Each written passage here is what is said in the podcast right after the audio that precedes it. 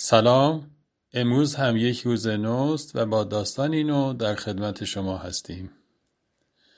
ماهی قصه ما به اندازه کافی بزرگ بود. دندونهای تیزی هم داشت. سرعت خیلی زیادی هم برای دنبال کردن شکارهاش داشت.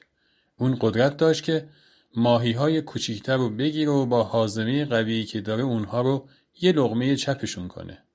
از همه مهمتر، اون مهارت خیلی بالایی هم برای شکار داشت. بارها توی اقیانوس تونسته بود به گله ماهیهای کوچیک بزنه و یه دل سیر از اونها بخوره.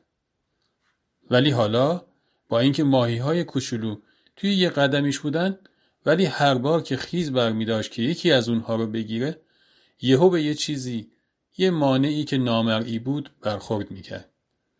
این همون دیوار شیشه‌ای بود که آقای دانشمند وسط آکواریوم کاشته بود تا آزمایش مورد نظر خودش رو انجام بده.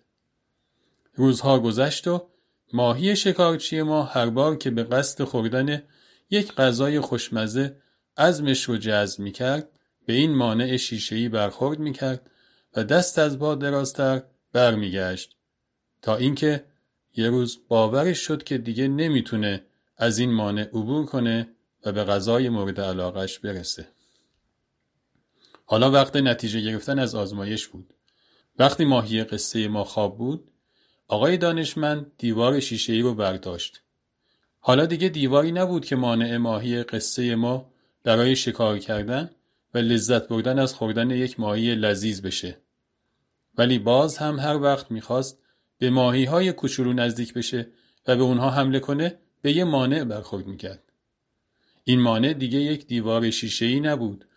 اون باوری بود که توی ذهن ماهی ساخته شده بود. اون توی دام شیطنت دانشمند قصه ما افتاده بود. تا روزی نو و قصه نو، خدا نگهدار.